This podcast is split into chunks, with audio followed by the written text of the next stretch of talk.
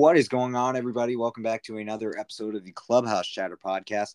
And we got a special one here today. We are getting an interview once again with cut or geez, Coppin State pitcher Timmy Ruffino.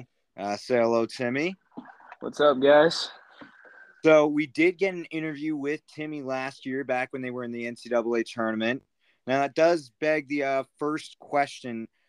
The team has made a big drop this year. So what Mm-hmm. happened with that? Is it due to injuries, players leaving, coaching changes? Um, I mean, we we lost three guy, three major pieces to our team last year, and it was all three of our outfielders, and they were kind of big, big parts of our lineup last year. Um, so we had to replace middle of the season. One of our best players, Hamburg, got hurt. Um, injury, but that was our Sunday guy and our four or three four hole hitter. Um, so we're losing him. Uh, we we lost him. We just got him back. But uh, I don't know. Just having to replace those three guys with new guys that are coming into the program, no matter if they came from high school, JUCO, another four year school. Uh, it's it's still pretty difficult because you have to they have to understand the culture, understand what Coppin's about, and you know to figure it out. We're actually starting to play a little bit. So we've played some bad baseball. We haven't won games that we should have. Um, taken care of business like we should have. Um, so it's not really lack of talent, like, um, and we're still not out of the the uh, NEC conference um, bid or whatever. Um, so this weekend's definitely an important weekend for us. We we have to take you know at least two out of three games this weekend to still have a shot. But um, we, uh, like I said, we're starting to finally play better baseball. Um, actually, our pitching staff's taken huge leaps this year, um, just from top to bottom. We just have you know a better quality of guys coming out of the pen, as well as in the rotation. It's not you know just a couple couple guys at the end that you never really know what you're going to get. Um, it's this year's been you know whoever steps out on the mound, we all we have confidence in, no matter if it's the you know best guy on the staff or the worst guy on the staff. Um, so I mean, like I said, we still have a shot. We still have a shot of, you know, getting back to the same record we had last year, and also making the tournament. I mean, you know, we still have a chance of making the tournament, and that's all that's important to us because our motto of the whole year has been if we can uh, make it to the tournament, anything can happen, and really anything in the conference tournament can happen, no matter if you're the sixth seed or the one seed. Uh, anybody's got a shot to make it, and we got the arms for that tournament to be able to make a run, deep deep run into the tournament. So. So speaking of the tournament, does it work with um does it work like every team makes a tournament and then whoever wins that tournament goes to the NCAA tournament or does it work like you have to be in the top 6 in the conference to make it there? Yeah, so it's the top six uh, teams make the conference tournament, and the winner of the conference tournament, no matter record or seeding, goes to the uh, goes to the NCAA regional. We don't have we don't really have a bid uh, that's outside of the automatic bid, um, like a ACC doing everything. You they can Yeah. you know get bid in without that, but yeah. So basically, six teams. Whoever wins that goes on to the regionals. Well, we all from Clubhouse Chatter, we wish you luck in the rest of your season and everything with that. Um, so Absolutely. speaking of the pitching, so I remember last year you got injured and that injury set you short for your season. What was the rehab like? Uh, so it was a lot of uh, a lot of band work, um, a lot of like playing with Play-Doh type deal, um, and mainly like once I once the injury like healed, it was we had to focus on making sure it was strong again. So a lot of workouts, um, and then once that they felt like uh, the UCL was stronger, um, whenever I got back to throwing, it was low amounts of throwing, making sure that, you know, kind of responding to how my elbow felt each day um, was important. Uh, and also, like personally, I made it since um, since I got injured. I wanted to lose some weight, so I was always on the treadmill, working out my lower body, um, just trying to shed some pounds in preparation for when I was healthy and able to throw the ball. um, I was in a good spot to do that.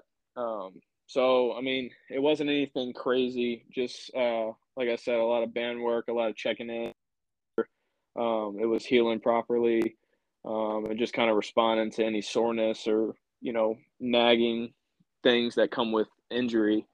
Um, and you know, once I got back out there, it was just making sure that I wasn't throwing too much or the right amount of volume was being used at certain days. And kind of in the fall, um, I didn't really get over two innings pitched within our inner squads, and you know, everything we did in the fall to make sure that my you know elbow was reacting in the proper way. Um, so it wasn't anything like that. Uh, has your approach to pitching in games this year been different since the injury happened? Uh, definitely. I mean, I feel like every time I go out there, I just, uh, you know, since having that injury, it just kind of showed like the game can be taken away from you in an instant, like, and you you never expect it. Um, you you'll never know. So every time I go out there, I'm just, you know, giving it my all and making sure that each pitch is with some type of effort that you know, was full out, giving my all on each and every pitch.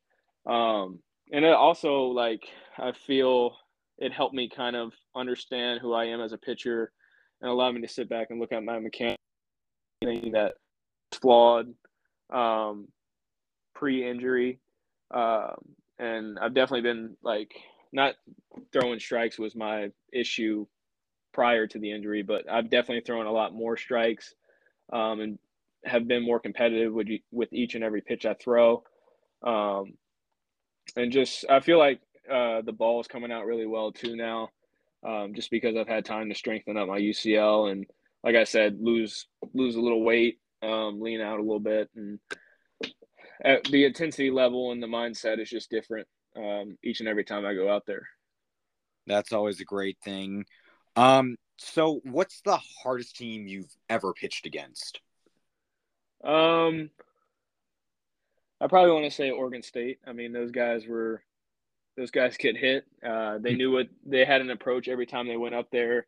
Even when you made good pitches, uh, they still found a way to put a barrel on it. Um, and just having to not really outthink them, but just kind of throw the pitch up there and hope for the best. You know, that's that's kind of what it was because those guys could just see the ball so well. It didn't matter, you know, who was out there. Those guys are just good hitters in general. I mean, yeah, and um, so what was it like pitching against them at Oregon State? Did that affect it even more going there to pitch there? Um, uh, yes and no, because I mean, growing up in Louisiana, you always go to Alex Box and you know SEC schools around there, so you see you know ten thousand fans and not to mention ECU last year was a great environment with packed out stadium and everything. So um, the venue was awesome. Uh, I thought there was going to be a little bit more. I was not saying, but um, it was definitely once once I ran out there to the mound. Uh, you know, you kind of had the, those nerves when, when you run into the mound, but once I got on the mound and threw the first warm up pitch, it was kind of all back to business. You know, so it didn't really affect me in any way that I was like, oh my gosh, I'm pitching at Oregon State right now. It's more of like, this is pretty cool. I'm pitching at Oregon State. Not watching Oregon State play in the College World Series and everything, is like, wow, you know, I'm really playing against a team that I, you know, a couple years ago we're just watching in Omaha. Um, hmm. So I mean, it was a, it was a pretty cool experience. I, I wouldn't trade it for the world. So, who's the hardest hitter you've faced just this year? Uh, good question. Uh, I'd probably say like almost anybody from the Oregon State lineup, to be honest. Because, uh, like I said, those guys, those guys had an approach every time they went up there. They knew what they were looking for. Um, and even when I made good pitches, it still felt like they were getting a barrel on it or they were hitting it. Um, but uh, I forgot his name. Definitely the four hole from Oregon State. He's big guy, plays third over there. Um, that guy, I mean, when he when he hit the when when the barrel touched the ball, it hit it or not, things hit hard. Um, so he was definitely one guy who was who was a tough out and tough guy to face.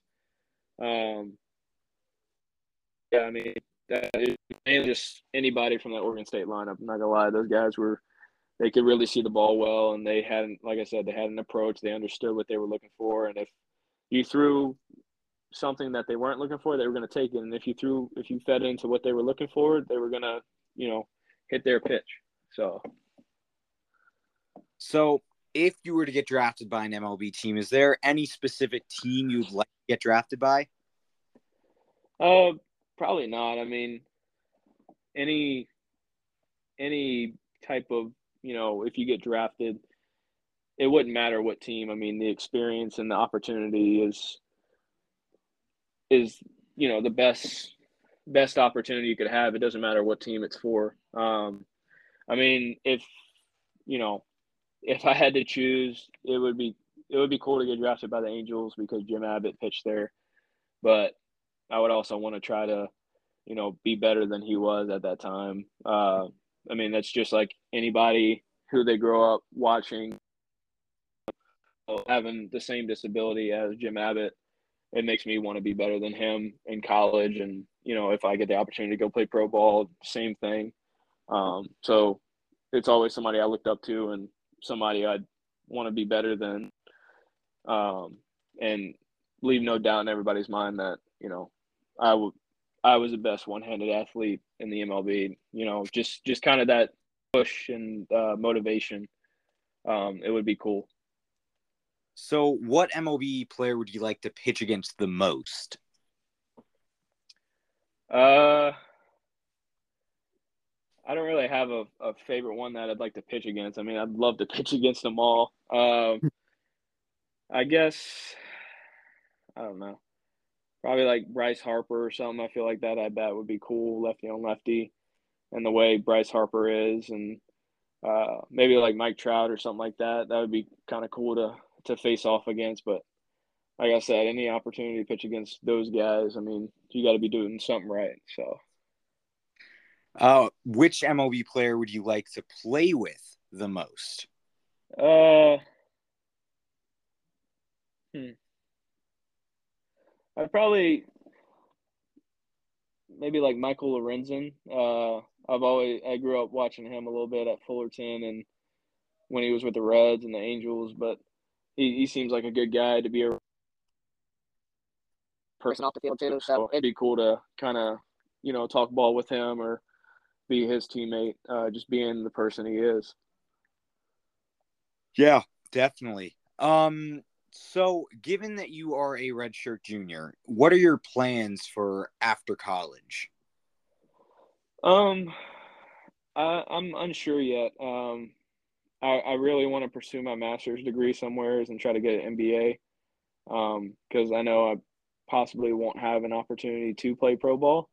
Um, so with that being said, uh, I'd like to prepare myself for the future to make uh, make some good money and get some good job offers. So I feel like a master's route would be good. Um, you know, getting a master's degree, having a bachelor's, um, it would give me more opportunities outside of baseball um, that I could prepare for. Yeah, and once again, that is all the questions we have. Thank you for your time. We wish you all the best for the rest of your season. Anyone, if you want to go follow Timmy, his Instagram, if I'm not mistaken, is Timmy.Ruffino. Yep. Um, ours is Clubhouse Chat if you want to go follow us. And we will see you all in the next one.